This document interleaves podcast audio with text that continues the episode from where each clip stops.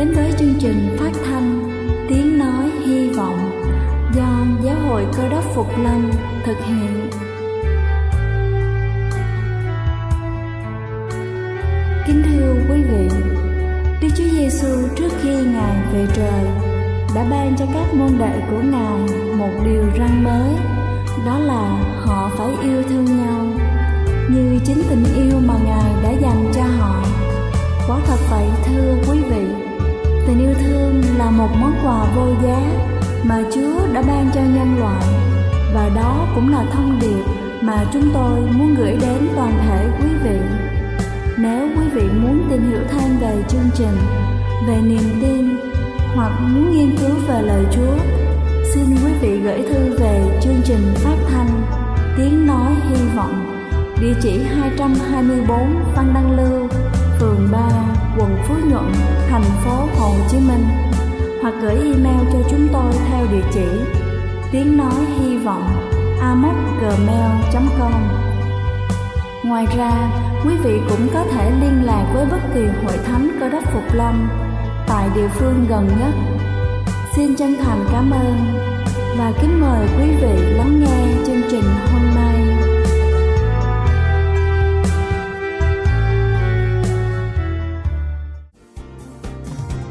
Thân ái kính chào quý vị khán giả trên khắp cả nước. Chúc quý vị có một buổi sáng làm việc thật hiệu quả. Kính thưa quý vị, để có một cuộc sống hạnh phúc, mạnh khỏe, chúng ta cần có một chế độ ăn dinh dưỡng đầy đủ, luyện tập đều đặn và đặc biệt là dừng làm 7 điều sau đây. Thứ nhất là ngồi nhiều. Ngồi nhiều sẽ khiến chúng ta bị tăng cân, tích lũy, mỡ thừa, thiếu hoạt động thể chất là yếu tố quan trọng ảnh hưởng đến sức khỏe của chúng ta. Nó gây ra hàng loạt các vấn đề quan trọng cho sức khỏe như là giảm thể lực, suy giảm chức năng tim và phổi, giảm cholesterol tốt. Thứ hai đó chính là ngủ ít. Chúng ta có biết tuổi thọ của chúng ta có thể bị ảnh hưởng bởi giấc ngủ. Nhiều nghiên cứu cho rằng giấc ngủ ảnh hưởng đến sức khỏe tổng thể của chúng ta. Ngủ không đủ giấc làm tăng nguy cơ mắc bệnh tim mạch, tiểu đường, giảm trí nhớ, nhanh lão hóa. Vì vậy, hãy đi ngủ ít nhất là từ 6 tới 8 tiếng mỗi ngày. Thứ ba đó chính là thường xuyên căng thẳng. Thường xuyên căng thẳng gây ra nhiều tác hại cho sức khỏe của chúng ta và thậm chí có thể rút ngắn cuộc sống của chúng ta. Căng thẳng khiến cho hệ thống miễn dịch của cơ thể bị suy yếu, hệ tiêu hóa hoạt động kém hiệu quả, gây đau đầu, ảnh hưởng tới sức khỏe tinh thần của chúng ta. Bởi vậy, hãy tránh xa và tìm kiếm kiểm soát căng thẳng như là nghỉ ngơi, thư giãn, đi dạo hay là gặp gỡ bạn bè. Thứ tư đó chính là hút thuốc. Nếu chúng ta đang hút thuốc thì hãy ngừng ngay hút thuốc. Nó có thể giúp chúng ta sống được thêm 5 năm nữa. Thuốc lá gây ra rất nhiều các vấn đề quan trọng cho sức khỏe, nhất là ung thư. Thứ năm đó chính là uống quá nhiều rượu. Uống quá nhiều rượu dễ khiến cho chúng ta bị suy thận, gặp các vấn đề về tiêu hóa, bệnh tim và các vấn đề sức khỏe khác. Thứ sáu đó chính là không vệ sinh răng miệng. Bệnh nuốt răng gây ra là do vệ sinh răng miệng kém. Vệ sinh nuốt răng rất quan trọng vì nó giúp loại bỏ các vi khuẩn từ miệng, từ đó ngăn chặn nguy cơ bệnh tim và bệnh tiểu đường. Thứ bảy đó chính là tránh ánh nắng mặt trời. Chúng ta có biết cơ thể của chúng ta cần tiếp xúc với ánh nắng mặt trời. Sự thiếu hụt vitamin D là một yếu tố nguy cơ chính đối với các vấn đề sức khỏe khác nhau của ung thư, bệnh tim, bệnh đột quỵ, thậm chí là tăng huyết áp. Vì vậy hãy đi bộ từ 15 phút mỗi ngày dưới ánh nắng mặt trời trước 10 giờ sáng. Kính thưa quý vị, chúng ta luôn bận rộn với những thói quen hàng ngày mà không để ý đến những thói quen đó lại không tốt cho sức khỏe của chúng ta. Hy vọng qua bài chia sẻ hôm nay sẽ giúp chúng ta thận trọng hơn với những thói quen của mình. Chúc quý vị luôn mạnh khỏe. Đây là chương trình phát thanh Tiếng Nói Hy Vọng do Giáo hội Cơ đốc Phục Lâm thực hiện. Nếu quý vị muốn tìm hiểu về chương trình hay muốn nghiên cứu thêm về lời Chúa, xin quý vị gửi thư về chương trình phát thanh Tiếng Nói Hy Vọng, địa chỉ 224 Phan Đăng Lưu, phường 3, quận Phú Nhuận, thành phố Hồ Chí Minh hoặc gửi email cho chúng tôi theo địa chỉ tiếng nói hy vọng amoc.gmail.com Ngoài ra, quý vị cũng có thể liên lạc với bất kỳ hội thánh cơ đốc Phục Lâm tại địa phương gần nhất. Xin chân thành cảm ơn và kính mời quý vị tiếp tục lắng nghe chương trình hôm nay.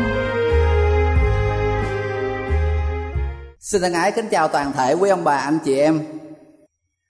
Tuy Đức Chúa Giêsu ngài chỉ sống ở trên đất này có 33 năm và chính xác rằng ngài chỉ có 3 năm rưỡi để ngài thực hành chức vụ. Nhưng cuộc đời của Chúa đã được tới bốn tác giả của Tin lành là Matthew, Mark và Luca. Giăng đã viết lại về những gì Đức Chúa Giêsu đã làm, những sự dạy dỗ của ngài. Trong bốn sách Tin lành thì những người nghiên cứu về Kinh Thánh họ cho biết rằng sách Mark là sách đầu tiên được viết Tuy rằng trong kinh thánh của chúng ta thì để là Matthew, Mark, Luca rồi mới tới Giăng Nhưng mà theo như trình tự của thời gian Thì sách Mark là sách đầu tiên được viết khoảng 20 năm sau khi mà Đức Chúa Giêsu ngài về trời và theo như truyền thống kể lại rằng, Những câu chuyện mà ở trong sách mát, Chủ yếu chính thật ra là do phi rơ Bằng cái cuộc đời đi theo Chúa, Bằng cái kinh nghiệm mình đi theo Chúa, Ông ta đã thu thập được. Nhưng mà vì cái trình độ của mình, vì cái khả năng của mình, ông ta đã kể lại cho cái người môn đồ là mát, và chính mát là người đã viết cái sách tinh lành mà chúng ta có được, gọi là cái sách tinh lành đầu tiên ở trong kinh thánh của chúng ta. Thở xa xưa khi kinh thánh được viết thì không có đoạn và không có câu chỉ mãi tới thế kỷ thứ 16 khi mà để cho con người mình dễ dàng nghiên cứu hơn. Ví dụ như cái người đang đứng ở trên đây chia sẻ lời Chúa, muốn cho cái người ở phía dưới theo dõi. Không thể nào nói rằng xin chúng ta lật ở trong sách mát cái đoạn ở giữa giữa hay cái đoạn ở cuối cuối gì đó. Do đó mà những người nghiên cứu về kinh thánh họ mới thêm đoạn và thêm câu vào trong đó chứ kinh thánh ngay thổi ban đầu thì không hề có đoạn và không hề có câu. Thật ra thì khi mà những người nghiên cứu về sách mát, họ thấy rằng sách mát đã được chia ra làm hai phần rất là rõ rệt. Nếu như chúng ta xem trong kinh thánh của chúng ta ngày hôm nay, sách tin lành mát có 16 đoạn. Kinh thánh đã được chia ra làm hai phần rất là rõ ràng. Tám đoạn đầu tiên gọi là phần thứ nhất và tám đoạn phần sau gọi là phần thứ hai của kinh thánh của chúng ta tôi cho chúng ta xem để coi cái sự khác biệt như thế nào mà các nhà nghiên cứu về kinh thánh họ đã phân cái sách mát của chúng ta ra làm. Hai phần khác nhau như vậy. Xin chúng ta lật ở trong sách mát đoạn 8 từ câu số 27 trở đi. Sách tinh lành mát đoạn 8 từ câu số 27 trở đi.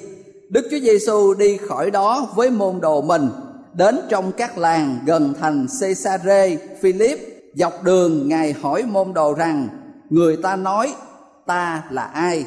Thưa rằng kẻ thì nói là Giăng Báp Tích, người thì nói là Eli, kẻ khác thì nói là một trong các đấng tiên tri.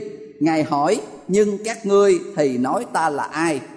Phi-rơ thưa rằng thầy là đấng Christ, Đức Chúa Giêsu bèn cấm ngặt môn đồ, chớ nói sự mình cùng ai hết. Theo như cái phần ở đây thì tất cả những người khác họ đã có cùng một câu hỏi với các môn đồ, nhưng mà những người khác họ đưa ra cái đáp án không đúng. Chỉ có mỗi một mình Phi-rơ ở đây lại đưa ra cái đáp án đúng. Nhưng mọi người lại thấy ngạc nhiên hơn là cho dù là Phi-rơ là người đưa ra đáp án đúng. Phần kinh thánh câu số 30 Đức Chúa Giêsu bèn cấm ngặt môn đồ chớ nói sự mình biết cùng ai hết. Nếu chúng ta lật ở trong cái đoạn cuối cùng của sách tinh lành mát, sách mát đoạn 16 từ câu số 14 trở đi, sau nữa ngài hiện ra cho 11 môn đồ đang khi ngồi ăn và quở trách về sự không tin và lòng cứng cỏi vì chẳng tin những người đã thấy Ngài sống lại. Câu số 15, Ngài bèn phán cùng môn đồ rằng hãy đi khắp thế gian giảng tin lành cho mọi người. Nếu như ở cái phần thứ nhất của sách tin lành mát là Chúa dặn các môn đồ không được tiết lộ chuyện này cho ai hết thì ở cái phần kết của cái phần thứ hai trong sách mát ngài lại kêu họ làm cái chuyện ngược lại đó chính là phải đi khắp thế gian, đem tin lành ra cho tất cả mọi người, kể cho mọi người biết Chúa Giêsu là ai, ngài là người như thế nào và ngài làm cái gì cho chúng ta. Trong cái thời giờ cho phép, tôi muốn chúng ta dành một ít thời gian mình nghiên cứu ở trong sách tin lành mát đoạn 8 cái phần mà tôi vừa đọc chia sẻ với chúng ta. Người ta nói rằng có hai câu hỏi mà mỗi người chúng ta phải tìm được câu trả lời ở trên cuộc đời này. Nếu như chúng ta muốn đảm bảo về sự cứu rỗi của mình nếu chúng ta không tìm được câu trả lời cho hai câu hỏi này, thì đâu đó trong cái hành trình chúng ta đi tìm chân lý, đi tìm sự cứu rỗi, chúng ta bị lạc mất. Một câu hỏi mình phải hỏi và tìm câu trả lời trước khi chúng ta biết chúa. Và cái câu hỏi còn lại là dành cho tất cả mọi người chúng ta ngồi ở đây, kể cả là những người đã tin chúa và đã biết chúa rồi. Cái câu hỏi đầu tiên, tôi phải làm gì để được cứu?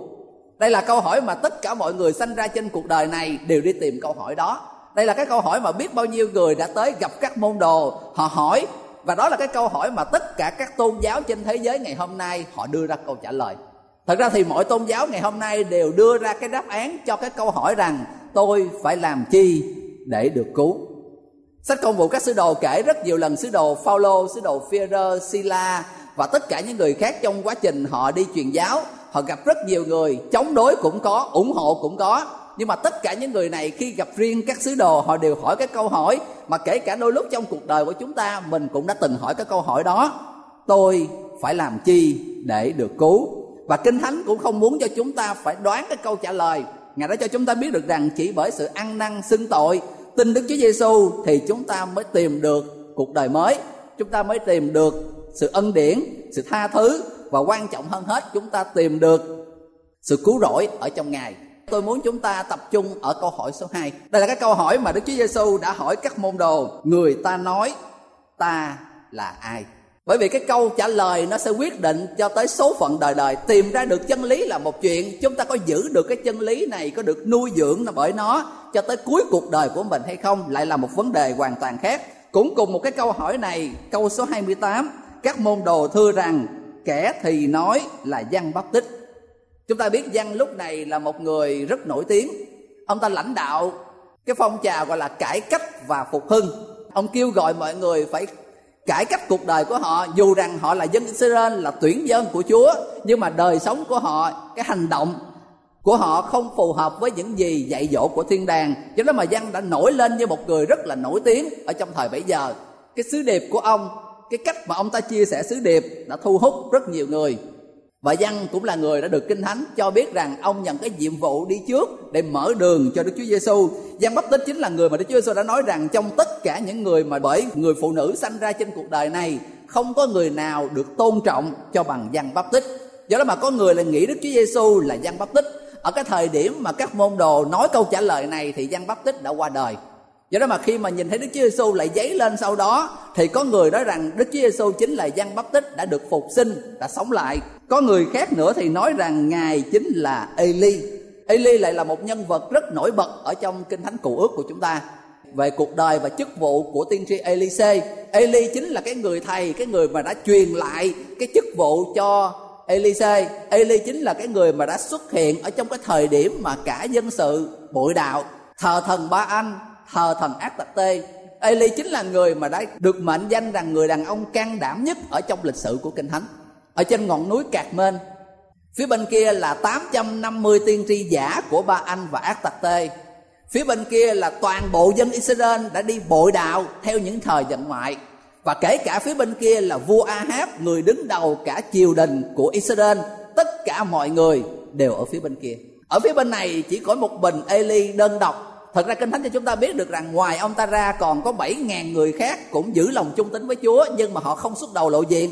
Họ bí mật trong niềm tin của mình. Do đó mà trong cái thời điểm mà gọi là quyết định sống chết như vậy ở trên đỉnh núi Cạc Mên chỉ có mỗi một mình Eli. Thậm chí ông còn đưa ra một cái bài kiểm tra mà liên quan tới số phận đời đời của mình, liên quan tới sự sống còn ở trên đất này. Ông ta đã kêu gọi mọi người rằng hai bên, mỗi bên sẽ bắt một con bò, giết để dâng lên cho thần của mình, nhưng mà không đốt lửa. Và thần nào là thần thật, lửa từ trên trời sẽ giáng xuống để nhậm cái của lễ thiêu. Cho thử tưởng tượng, nếu như mà trong cái cuộc thi đó mà Eli lại bị chứng minh rằng là người thờ tà giáo, là người đã dạy dỗ dân sự đều không đúng, thì với một cái lực lượng mà bao nhiêu người ở phía đối diện như vậy, chúng ta có thể biết được cuộc đời của Eli sẽ kết thúc như thế nào. Nhưng bất chấp tất cả mọi cái chướng ngại vật như vậy ông vẫn trung tính vẫn can đảm để bày tỏ với mọi người để cho mọi người thấy được rằng đức chúa trời chân thật của israel là như thế nào và giờ phút này khi nhìn thấy Đức Chúa Giêsu ngài cũng rao giảng một cách mạnh mẽ như vậy. Khi nhìn thấy Đức Chúa Giêsu không ngần ngại đã chỉ rõ ra những cái tội lỗi của dân Israel, thậm chí kể cả những tội lỗi của những người lãnh đạo tôn giáo thời bấy giờ là những người Pharisee, những người Sadducee. Một số người họ đã nghe những câu chuyện ở trong kinh thánh họ nghĩ cái hình ảnh của Đức Chúa Giêsu ngày hôm nay chính là Eli được phục sinh, được sống lại. Thậm chí ở trong cái sách cuối cùng của Kinh Thánh Cựu Ước, Malachi đoạn 4 câu số 5, đối với người Hebrew thì Kinh Thánh của họ chỉ có Cựu Ước chứ không có Tân Ước. Do đó mà trong sách Malachi đoạn 4 câu 5 và câu 6 có nghĩa là những câu kinh thánh cuối cùng ở trong quyển kinh thánh của họ. Thì trong đây ghi này ta sẽ sai đấng tiên tri Eli đến cùng các ngươi trước ngày lớn và đáng sợ của Đức Giê-hô-va chưa đến do đó mà lời tiên tri đã hứa rằng Eli sẽ xuất hiện một lần nữa. Và giờ phút này khi mà nhìn thấy Đức Chúa Giêsu xuất hiện một cách mạnh mẽ và can đảm như vậy, một số người cho rằng Ngài chính là Eli. một kẻ khác nữa thì nói đó là một trong các đấng tiên tri. Họ đã đưa rất nhiều câu trả lời khác nhau. Nhưng mà chúng ta thấy một điều đây rằng tất cả những câu trả lời này đều không đúng. Tất cả những câu trả lời này đều hướng đến Chúa Giêsu về một con người vĩ đại ở trên đất này thật ra có một số tôn giáo lớn ở trên thế giới ngày hôm nay cũng nhìn nhận Đức Chúa Giêsu ngày hôm nay như vậy. Họ thừa nhận rằng Đức Chúa Giêsu là một nhân vật có thật ở trong lịch sử, nhưng mà ngài chẳng qua chỉ là một nhân vật vĩ đại hơn so với những nhân vật khác, nhưng mà ngài vẫn là người phàm, chứ ngài không phải là Đức Chúa Trời. Nhưng mà chúng ta nghe câu số 29 Đức Chúa Giêsu hỏi, nhưng các ngươi thì nói ta là ai? Đây chính là cái câu hỏi thứ hai mà tôi nói rằng mỗi người chúng ta phải tìm câu trả lời. Nếu như chúng ta muốn đảm bảo về sự cứu rỗi của chúng ta, nếu chúng ta muốn đảm bảo rằng mình sẽ giữ được cái sự trung tín cho tới cuối cùng, đức chúa giêsu ngài không muốn nghe những người khác nghĩ về ngài như thế nào. Ngài muốn từng môn đồ của ngài mỗi chúng ta ngày hôm nay sẽ trả lời cho các câu hỏi, các ngươi nói ta là ai? Các ngươi nghĩ ta là người như thế nào? Và chúng ta biết được một điều rằng không phải tất cả những câu trả lời đều đúng ở trong đây cho biết rằng chỉ có một đáp án là đúng. Và thật ra họ nói rằng cái câu trả lời của chúng ta sẽ cho chúng ta, sẽ bày tỏ cho mọi người biết về mối quan hệ giữa chúng ta với chúa như thế nào, thái độ của chúng ta đối với ngài ra làm sao. Nhiều người đã có một cái nhìn không đúng về đức chúa trời. Tuy rằng bốn sách tin lành đã viết về cuộc đời và chức vụ của đức chúa giêsu nhưng mà mỗi người khi mà đọc ở trong đó lại mường tượng ra một cái hình ảnh khác nhau về Chúa và chính cái câu trả lời của chúng ta nó sẽ quyết định cho cái việc mà chúng ta sẽ nuôi dưỡng đời sống đức tin của chúng ta ra làm sao. Xin quý ông bà anh chị em lật ở trong sách Luca đoạn 15, tôi sẽ cho chúng ta một cái ví dụ điển hình ở trong đó. Sách Luca đoạn 15, Đức Chúa Giêsu kể câu chuyện về một người cha có hai đứa con. Một ngày kia thì trong cái sự kinh ngạc của cả gia đình, đứa con út nó đã lên tiếng và nói rằng nó muốn được cái phần gia tài của nó thường thường thì cái gia tài chỉ chia khi mà người cha người mẹ qua đời nhưng mà giờ phút này đứa con út lại đòi phải chia gia tài liền cho nó. Và sau khi đã nhận được cái phần chia gia tài của mình, đứa con đã lên đường, đi phương xa và tiêu toàn bộ số tiền cùng với bạn bè những cái thú vui của cuộc đời này. Rồi một ngày kia thì cái gia tài đó không còn nữa.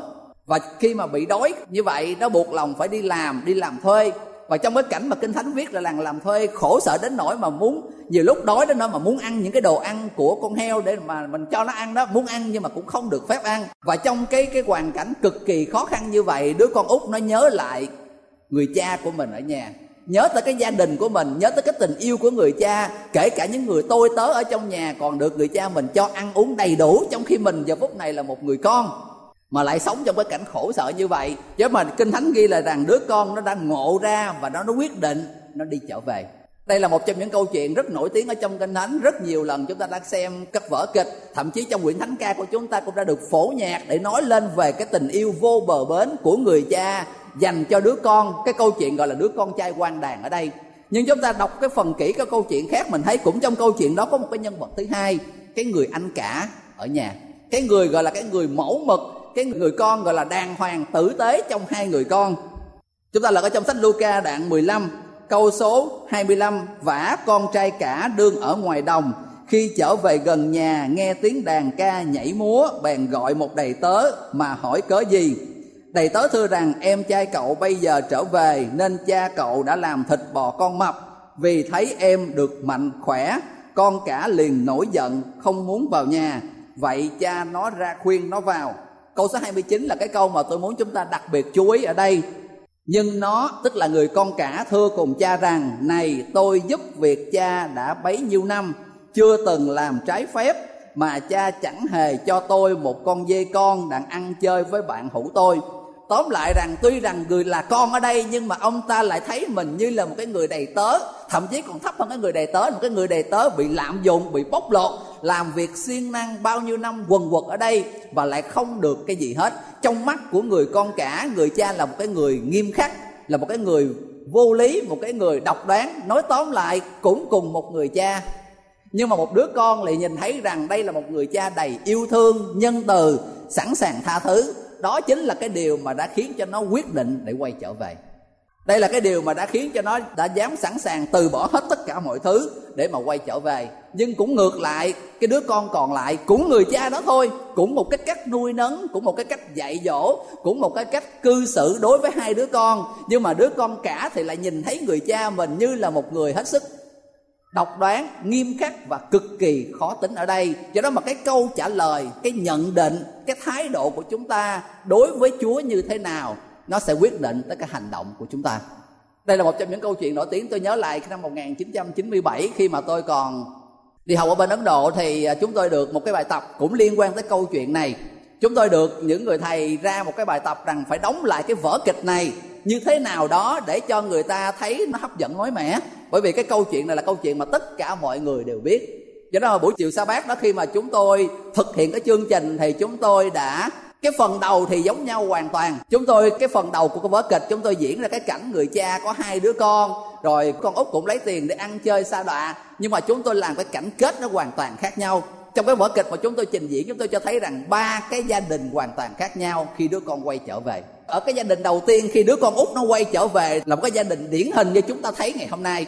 Có nghĩa rằng người cha, người mẹ, vì cái tình yêu vì nó là con mình nên mình vẫn phải cho nó về nhưng mà vì mình thấy vẫn là hoang đàn, vẫn là phá của cho đó mà thường thường đón nhận. Về thì về, nhưng mà coi như là vô hình vậy đó.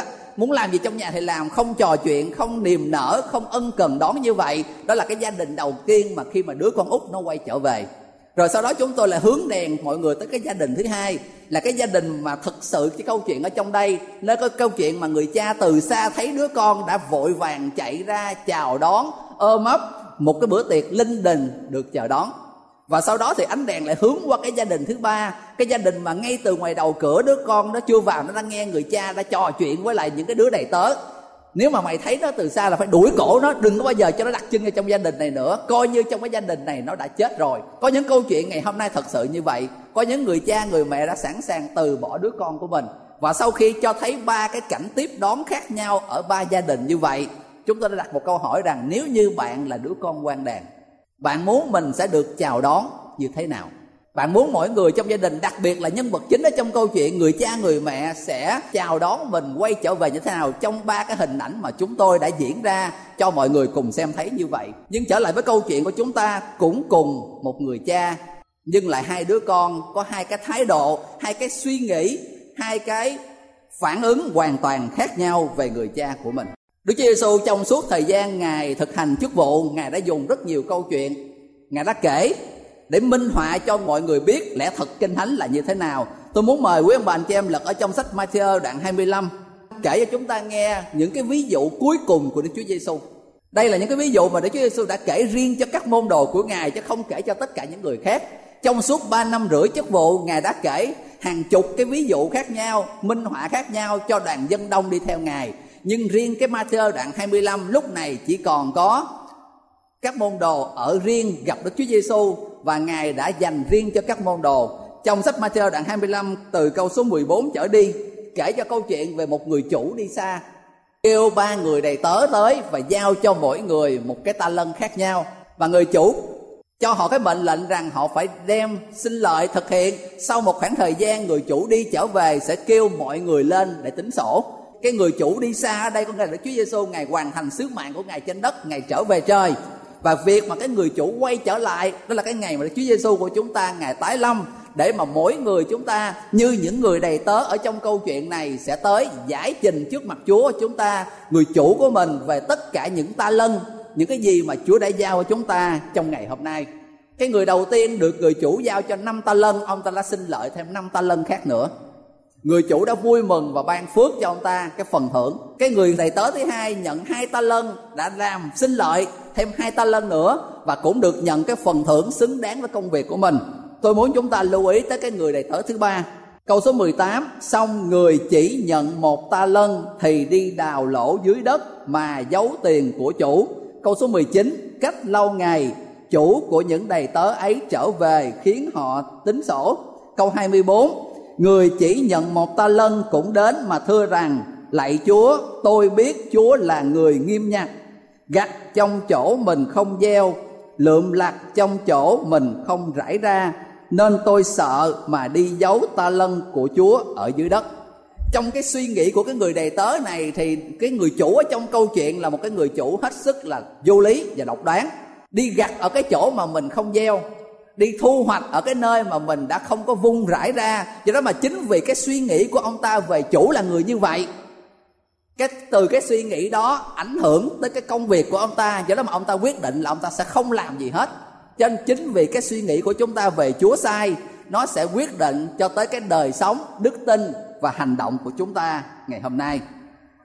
Cũng cùng một câu hỏi dành cho tất cả mọi người chúng ta cái câu hỏi mà Đức Chúa Giêsu dành cho các môn đồ của Ngài cũng là cái câu hỏi mà tôi muốn chúng ta suy gẫm.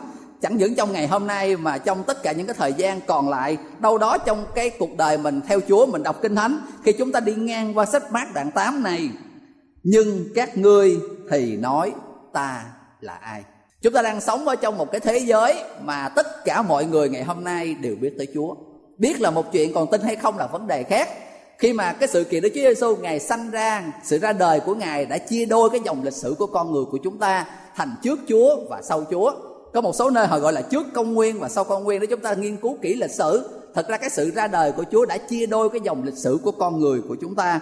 Mình đang sống ở trong một cái thời đại của internet, của công nghệ thông tin, nơi mà chúng ta chỉ cần gõ một cái chữ thôi, tất cả mọi thông tin đều có thể diễn ra có có những người họ chỉ đơn giản họ nghe nói một cái chữ về Chúa, họ đã tìm tòi, họ tò mò, họ nghiên cứu. Ngày hôm nay, việc mà chúng ta tìm kiếm thông tin về một cái đề tài gì đó chưa bao giờ dễ dàng hơn. Và thậm chí mình đang sống ở trong một cái thế giới gọi là bị chi phối, bị ảnh hưởng rất nhiều bởi vấn đề thương mại hàng năm cứ tới dịp tháng 12 cho dù tin Chúa hay không tin Chúa, tôi thấy có một số nơi kể cả những cơ quan của nhà nước họ vẫn trưng cái cây Giáng sinh để mà cái sự kiện mà cái lễ Giáng sinh nó không còn đơn thuần là chỉ dành cho những người theo Chúa. Ngày hôm nay nó là một cái lễ hội dành cho tất cả mọi người ở trên thế giới này. Việc mà nói rằng một người ngày hôm nay không biết Chúa là nó cực kỳ khó khăn. Tất cả mọi người chúng ta ngày hôm nay đều biết Chúa. Nhưng cái sự khác biệt đó là cái suy nghĩ của chúng ta, Chúa là như thế nào? Cái đó nó sẽ quyết định đối với cái phần còn lại của cuộc đời của chúng ta. Đối với đời sống tinh kính của chúng ta cũng vậy. Việc chúng ta biết Chúa, việc mình nghe nói về Chúa, việc chúng ta được những người khác chia sẻ về những cái kinh nghiệm mà họ có được ở trong Chúa, đúng là một phần nào đó giúp cho chúng ta để cho chúng ta có những cái quyết định sáng suốt hơn, nhưng sẽ không có cái gì thay thế cho bằng việc mỗi người chúng ta cá nhân chúng ta phải kinh nghiệm ngài. Mỗi người chúng ta phải có được mối quan hệ mật thiết thiêng liêng và cá nhân đối với chúa, chính điều đó mới giúp cho đời sống tâm linh của chúng ta phát triển và nó giúp cho chúng ta giữ được sự trung tín cho đến cuối cùng. Các ngươi nghĩ rằng ta là ai? Amen.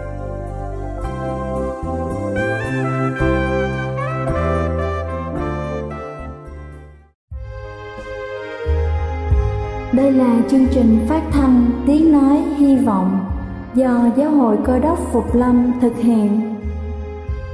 Nếu quý vị muốn tìm hiểu về chương trình hay muốn nghiên cứu thêm về lời Chúa, xin mời quý vị gửi thư về chương trình phát thanh Tiếng Nói Hy Vọng, địa chỉ 224 Văn Đăng Lưu, phường 3, quận Phú Nhuận, thành phố Hồ Chí Minh hoặc gửi email cho chúng tôi theo địa chỉ tiếng nói hy vọng gmail.com Ngoài ra, quý vị cũng có thể liên lạc với bất kỳ hội thánh cơ đốc phục lâm tại địa phương gần nhất. Xin chân thành cảm ơn và hẹn gặp lại quý vị trong chương trình lần sau.